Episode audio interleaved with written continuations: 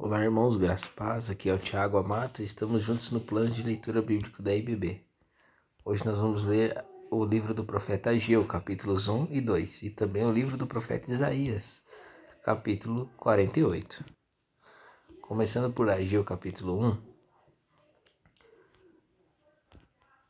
nós vamos ver os riscos que corremos quando desprezamos o Senhor e a sua casa. Por mais que os israelitas trabalhassem, não fossem produtivos, não havia crescimento. Isso ocorreu porque eles não se preocuparam com o templo do Senhor, nem com o culto. Aí o Senhor ficou muito chateado com eles. Nós podemos ver isso no versículo de número 9, que nos diz assim: vocês esperavam muito, mas eis que veio pouco. E o que vocês trouxeram para casa eu dissipei com um sopro. E por que eu fiz? Pergunta o Senhor dos Exércitos, por causa do meu templo que ainda está destruído, enquanto cada um de vocês se ocupa com a sua própria casa. Então, nós vemos nessa passagem que o Senhor estava punindo o povo, porque o povo não estava adorando ao Senhor e nem procurando novamente cultuar ao Senhor e também reconstruir o templo.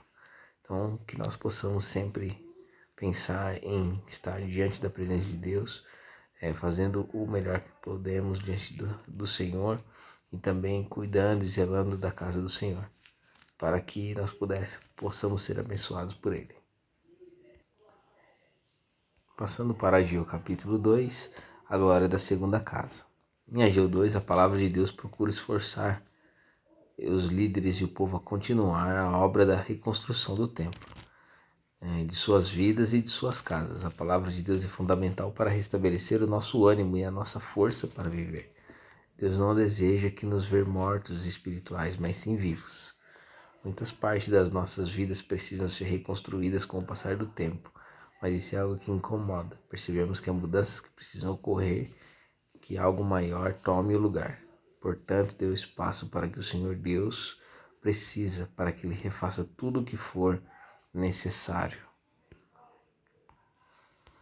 E também no versículo de número 9 do capítulo 2, o Senhor diz: a glória deste novo templo será maior do que a do antigo, diz o Senhor dos Exércitos, e nesse lugar estabelecerei a paz, declara o Senhor dos Exércitos. E agora, por último, passando para o profeta Isaías, no capítulo 48, o Senhor Deus anuncia coisas novas ao povo antes que elas venham a acontecer. A intenção é passar credibilidade e segurança, de maneira que eles depositem sua confiança nele. Uma das declarações mais fortes desse capítulo é esta: se tão somente você tivesse prestado atenção às minhas ordens, sua paz seria como um rio, sua retidão como as ondas do mar. Assim é na vida. Se dedicarmos nossa vida a conhecer a palavra de Deus e basear as nossas decisões em suas instruções, desfrutaremos de paz abundante. Se é isso que você deseja, o caminho não é complicado. Vamos orar? Pai, em nome de Jesus, somos gratos a Ti por esse dia, por esse momento, pela leitura da porção diária da Sua palavra, pelo conhecimento que adquirimos através dela. Nos abençoe, Pai, a nossa jornada, a nossa caminhada, que possamos ser exemplo de boa conduta e de bom comportamento diante da sua presença e também diante dos homens. Cuida da sua igreja, a IBB, em suas mãos. É o que eu te peço e te agradeço em nome de Jesus. Amém.